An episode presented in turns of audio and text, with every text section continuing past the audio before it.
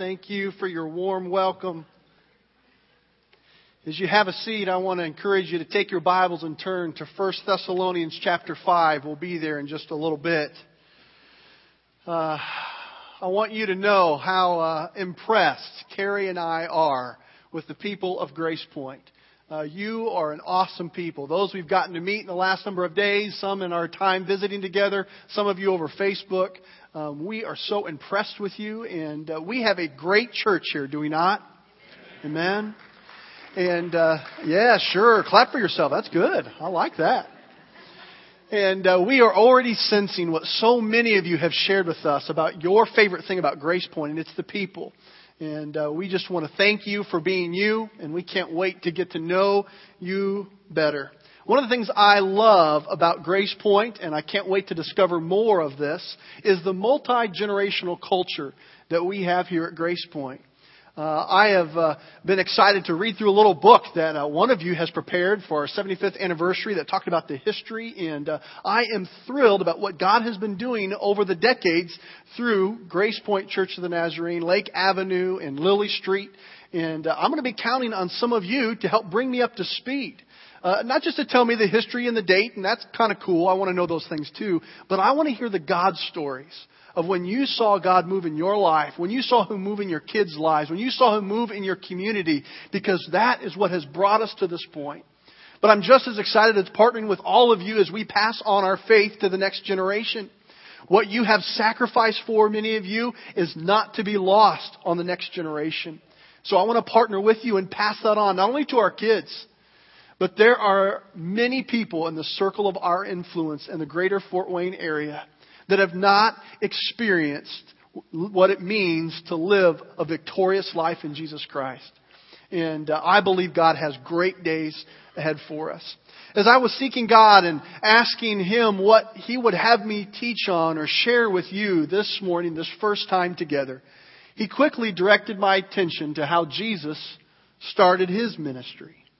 In Luke chapter 3 verse 21, just listen to this. When all the people were being baptized, Jesus was baptized too. And he was praying. Heaven was opened, and then, as you know, the Holy Spirit in the form of a dove came and rested upon him. At that beginning mark of Jesus' public ministry, we see that he is found praying. Jesus, all throughout the New Testament, many times would get away to pray. Right before a major transition, before a miracle, he would be found praying. When you read through the New Testament, those who follow Jesus closely, they also follow the same pattern of being a person of prayer. When you read through the Pauline epistles, you can't help but notice that Paul was a man of prayer. In every one of his letters, he speaks about prayer. Never was there a busier Christian than Paul, I would imagine, but yet he always found time to pray. You know, it's, it's men like John Wesley and their successors you know, they're not guilty of being fanatics or superstitious when they said it's by all things, great and small, we're going to do them by prayer. They committed all things, secular or religious, natural or spiritual, to God in prayer. In this, they're just following the great example of the Apostle Paul and of Christ. Prayer, if it's to be successful, it's always got to engage us to our very core. This seeking God as Paul did, this prayer to commune with God the way he did, that's what led him to be the great leader that God had created in him. This kind of prayer, this life of prayer that engages, it absorbs, it's empowered by God and for God. And if we're to have that type of prayer in our life, it's going to cost us something. Now, now the prayer that doesn't cost us anything, it's not worth much of anything in our life.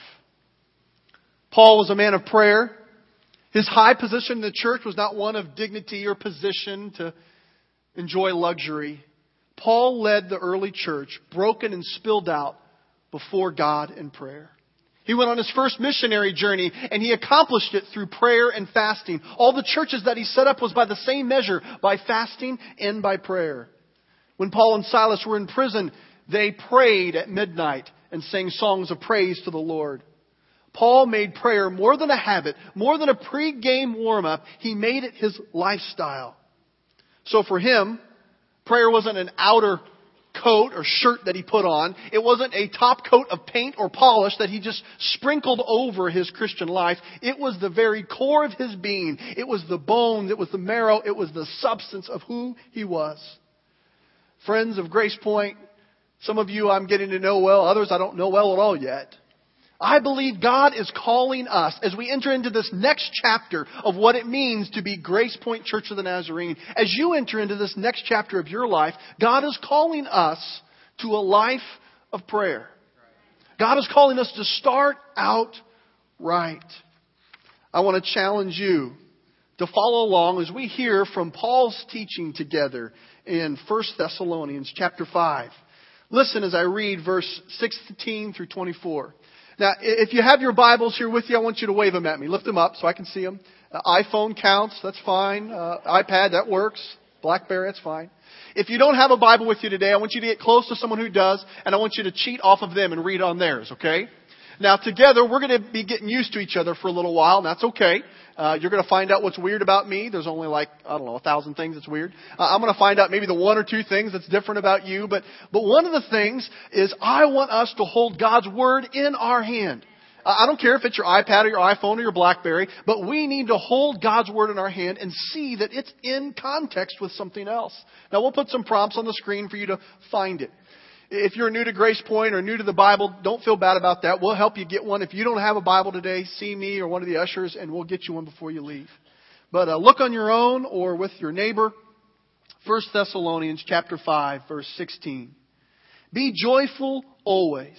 Pray continually. Give thanks in all circumstances, for this is God's will for you in Christ Jesus.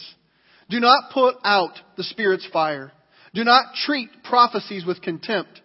Verse 21 Test everything. Hold on to the good. Avoid every kind of evil. May God Himself, the God of peace, sanctify you through and through. May your whole spirit, soul, and body be kept blameless at the coming of our Lord Jesus Christ. The one who calls you is faithful, and He will do it. This was Paul's challenge to the church of Thessalonica. It's his challenge to us today as well. And his challenge then and his challenge now, it has to be taken into context with all of his teachings. We see that Paul taught and looked uh, as an example, wanted people to look to him as an example in prayer all over the place. And when he challenged them to do these things, it was in the context of being a person who lived a life of prayer. Attempting to do these things any other way doesn't work, and that's Paul's challenge to us. I was in fifth grade and I was at Golden Bell Camp in Colorado. I had not had the privilege of meeting my wife Carrie yet. That came later at Olivet Days. So I was preoccupied with uh, the new discovery that girls were not so bad. And uh, I was excited to try to impress the other fifth grade girls around me. And in many camp situations, they have activities throughout the day that you can sign up for. And uh, I was planning my day at camp at Golden Bell in Colorado based off of who went where to certain events. I saw the girls that I was interested in, they signed up for rappelling, and so I neglected my fear of heights and my total lack of experience in rappelling, and I signed up to go rappelling. I went to that location at the time of day. I saw that they were there. I was pretty excited. I was trying to get in the right place in line to make sure I could be seen by these girls to impress them somehow. I put on the harness, the gear, and you know, how many have been rappelling before? You've done that. I've heard stories about Pastor Rex. That's quite the uh, adventure person, and so uh, he would look cool in all the gear. I, I didn't look cool. It's hard to look cool when you've got like this harness diaper thing on and you don't know what you're doing. But but I was doing everything I could to get my cool on to look impressive. And in all that effort and trying to be mindful of how they viewed me, I neglected to pay attention to the instructor's very important instructions. I later found out that he was sharing with everyone else, and I wasn't paying attention, that it was so important to start off the first step off the cliff right. And that's to lean back and put all your weight on the rope, and when you start out right, it makes everything else go so much smoother. It's very difficult to recover if you don't start out right rappelling. Well, who needed to know that information? I needed to make sure the girls were watching me look cool in all this gear. My name was called, and so I came to the edge of the cliff, and Still watching them, I just took the step off of the cliff with no instructions. And at that moment, what seemed natural to me was to get close and hug the cliff. I immediately slid four or five feet down and I'm hanging on to just the rock with my fingers. My arms are beginning to shake. My feet are dangling, trying to find a grip. At this moment, I no longer care what the girls think. A cry for mommy comes out of my lungs as I'm scared. But at that moment, I did not participate in any of the instructions of what it meant to be a true rappeller. I didn't put my weight in that rope. I had the gear. I was at the right place. I talked the talk, but I did not do what it was intended to do. You see, when I was studying this passage of Scripture, this memory came back in my mind. Many of us are around the things of prayer. We wear the garb of prayer, but for whatever reason, we neglect instruction like God's Word tells us that prayer is to be something of a lifestyle, not just a phrase that we do before we go to bed or before we get up or before we eat. And Paul tells us here in this passage that a life of prayer leads to these things. If you're a person who likes to take notes in your bulletin there, there's a handout. Pull that out. And uh, I want you to write this in. Number one, a life of prayer leads to transformation from the inside out. Now, as we're getting to know each other, here's the rule. If, if you don't like taking notes, you just hit the person next to you, say, I'm too cool to take notes. That's your job. Do it for me. That's acceptable. You don't have to do it. So if you don't learn by writing, then, then just ignore that. Use it for kindling later. But if, if it helps you to follow along, this is where we're at. A life of prayer leads to transformation from the inside out. You say, well, Pastor Brady, what do you mean? Paul's telling us here be joyful always. Be joyful always. This is short and to the point. The key, however, is the word always. Paul didn't mistake when he said this. He meant it literally to always be joyful. See, Christian joy is not bound by circumstances. In fact, often in the New Testament, joy is coupled with sorrow and grief.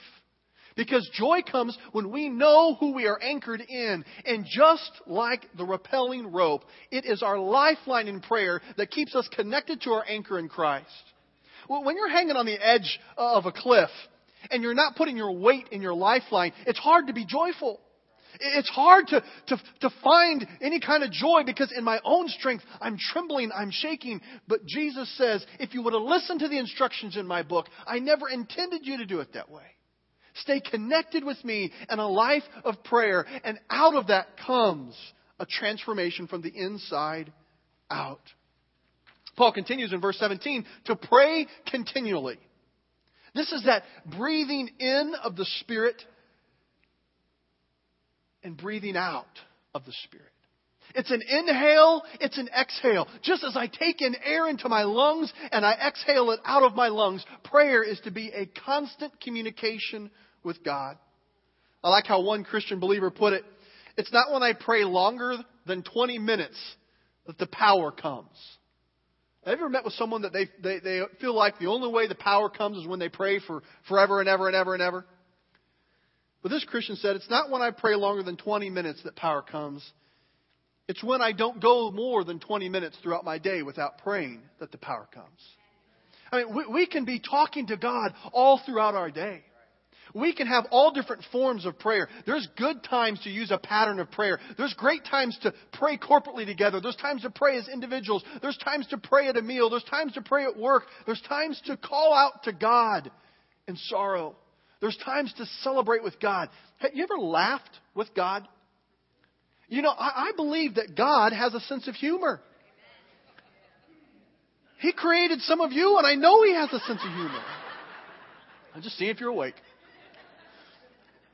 When you find something that brings joy to your heart, if it's pleasing and good, God made you that way. Talk to God about what makes you laugh. There can be some good editing that happens on our heart too. If something makes you laugh and you don't feel you can talk to God about it, maybe we need to think about that. But that's another message. We'll save that for later. Are we asking the wrong question? Sometimes we say, well, I, I'm just concerned about my prayer life. And, and I understand there's nothing wrong with that phrase, but it's this kind of compartmentalizing of we squeeze together certain parts of our day. Well, the few minutes when I wake up and the few minutes before I go to bed and the 30 seconds before I dig into the meal. Well, that's, that's my prayer life. How's my prayer life going? Or, or maybe I'm super spiritual and I, I have a designated 30 minutes when I pray with a group of people. And how's my prayer life? What if we would change the question and say, how's my life going with prayer? Well, what if I looked at every area of my life and saying, God, am I using the lifeline that you have created for me in prayer? Now, Paul is not making a case for a lack of action. If your idea of prayer is just to close your eyes, fold your hands, and to sit quietly in a room and talk to no one and do nothing, if that's all that prayer is, I can see how that would be frustrating. Let's, let's do something. Let's go somewhere. Let's, let's see some action happen. If that's your view of prayer, you don't want to miss next week. We're going to look at what it means to step up in prayer. Because you see, it's quite the opposite. In fact, the more you seek God in prayer, you earnestly are broken and spilled out before God in prayer, He will change you. He will call you to radical obedience. It will push you forward in action that you thought you would never be able to take action in. It will be the thing that leads us into battle. Prayer, if you think is some kind of mamsy-pamsy participation kind of thing, you don't want to miss next week. We're going to explore that. It's so much more than that. But it's to pray continually. A life of prayer affects our entire life. Verse 18 Give thanks in all circumstances. Again, I wasn't very thankful to be rappelling when I decided to do it my own way. How could it be enjoying to rappel the way I was going about it? I was not participating in the way the event was designed. There's no way it could be something I could be thankful for. God says, if you would give me your heart in prayer, if you would let me change you in prayer, watch the thankfulness come out of your soul. Watch the joy come out of your soul. Watch the consistency in prayer come out of your soul when I change you from the inside out. Psalm 34:1 has been on my mind every day this week. I will bless the Lord at all times. His praise shall continually be in my mouth. Power went out at our house. I don't know if it went out at yours. I got to confess, that was not the first verse that went through my mind. Having no power in your house is fun for the first hour or two. It's kind of like camping that you didn't intend. But the second day and the third day, and some of you tell me you had four, five, six days. Hopefully everybody has it back on now. It's no longer fun. But, but when I read Psalm 34:1, I don't think it gives me a loophole. It doesn't say the praise of the Lord shall continually be on your lips except when this happens. No. What's it say? It says, I will bless the Lord at all times. His praise shall continually be in my mouth. All times. I've checked it in the original language. It means all times. All of it. Continually means continually. And in your mouth. Now that's pretty personal. Uh, I don't know you very well, but what, what if I came down right now and I just said, open your mouth, I'm going to stick my hand in there? I'd say, knock it off, that's weird, preacher guy. It's my mouth. Well, we get territorial about our mouth, but we begin to push it off on someone else. Where's the thanksgiving in your mouth this week? I don't say that to make you feel guilty. But Paul is challenging us. He's saying, if you are a people of prayer, you will be changed from the inside out, and what is in you will be flushed out, and the fullness of the Spirit will come in, and watch praises begin to come out of your mouth. I talked to one of you today. I said, How are you doing with the power being back on? She said, I was only out of power for three days. It was just three days. Some people say, Oh, it was three days. No, it was just three days. Praise was beginning to come out of her mouth. It was, it was an attitude that was there. Giving thanks in all circumstances. Second, a life of prayer not only transforms us from the inside out, but it leads to a priority in protecting the flame. A priority in protecting the flame. And verse 19, it says, Do not put out the Spirit's fire. This priority in protecting the flame, this challenge to not put out the Spirit's fire, this can happen to anyone, any one of us, when we allow thoughts or actions which are contrary to the character of God to enter into our life. The fire of the Spirit, it is suppressed in us when He is rejected, when His convicting power, His judgment is ignored in our life, we begin to put out the Spirit's fire. We douse the Spirit's influence in our life through doubt. We drench Him with anger. We drown out His power with immorality. Now, don't misunderstand me. The Holy Spirit Himself cannot be put out. He's God. You can't cancel out God. But He will allow you to stifle His work in your life. He's not going to force you. When we quench the Spirit, when we grieve Him, we do not reach for the fruit of the Spirit. But a life of prayer will challenge us to have a priority to protect the flame of the Holy Spirit in our life. Verse 20 Do not treat prophecies with contempt. Now, others have translated this verse despise not prophecies. This is a present tense verb. It's addressed to you, plural. You say, well, what in the world does that mean? It means it's for all of us in the church. Do not despise prophecies. The Greek word for despise or contempt, it's a strong word here. The word literally means to treat the thing in question as if it is nothing. I think there's few of us here today that would say, I despise the Bible. Maybe there's someone here who'd say that. I'm glad you're here. You're welcome to have your opinion. We want you to come worship with us as often as you can. I'm going to tell you, we don't despise this book around here. Most of us wouldn't be so audacious to say we despise it, but how many of us, if we're really honest, by our actions in our life, we treat this as if it means nothing? Oh, I don't despise it, I respect it. But it means nothing in my life protect the flame by not despising. Maybe for us, perhaps the main way we do not despise the prophecies is to see the Bible's message as authentically real in our life. Not a book of exceptions, but a book of examples of how we are to live. Verse 21 Test everything, Paul says. Hold on to the good. Avoid every kind of evil. It's through the Word of God that is the lens that we put everything up to to compare. Things in our life, we allow the Word of God to speak to it. And what is good, we hang on to it. What does not square up with the Bible is evil. We avoid that. Priority in protecting the flame. And finally, this last point Paul says if you have a life of prayer, a life that is centered on prayer, the way Jesus did, the way Paul did, and many others after them, it will lead you to letting go and letting God. Verse 23, he says, May God Himself, the God of peace, sanctify you through and through. This is encouraging to my heart.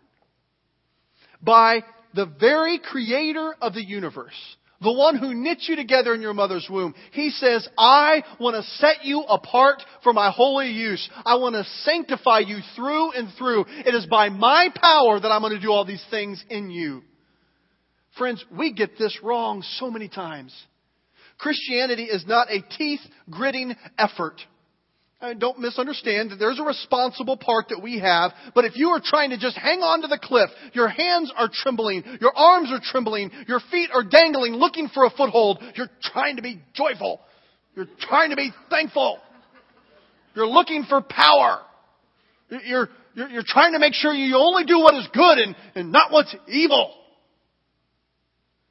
Rest in your lifeline of prayer. But sometimes we, we have to unlearn some things about prayer. It's good that we have ritual of when we pray to remind us of the importance of prayer, but if that's all it is, is now I lay me down to sleep. And if all it is is I wake up, Lord, give me a good day, or rub a dub dub, thanks for the grub. You know, most of us as adults, we've exchanged those preschool prayers for what I call adult preschool prayers. Now, if, if I come to your house this week, I won't know because I've only been to your house once, possibly. But you'll know it's a preschool prayer when it's some kind of memorized, repeated statement that you go on autopilot and you're thinking, I hope I get the gravy first. I hope I get extra of this. I, and your mind is going, you're not even thinking about what you're praying. But what would happen if you wouldn't be so concerned about this compartmentalized prayer life, but you're concerned about your whole life and how prayer was woven in through all of it? Finally, verse 24. The one who calls you is faithful and he will do it. Now, church, we're going to have fun together and you're going to learn that I like to laugh. You're going to learn that I like to tell a good story. You're going to learn that I want to get to know your good stories and laugh with you. And there was all kinds of temptation today to just pull out a really fun story to share with you. And we'll have plenty of time to do that. But, but all of this was for this point. This is way too important of a start in the next chapter of Grace Point Church of the Nazarene to be sidetracked by some good story. By, by trying to impress some fifth grade girls on the edge that we missed the instruction. We have to start out together with a lifestyle of prayer where we lean back on our lifeline of our connection to our anchor in Christ and say, Jesus, you are the one who will be faithful to do this. As I shared my last week with Family Church, I want to share with you my first week at Grace Point Church of the Nazarene. Contrary, maybe to popular opinion, your senior pastors did not just resign. The head leader of your church did not resign.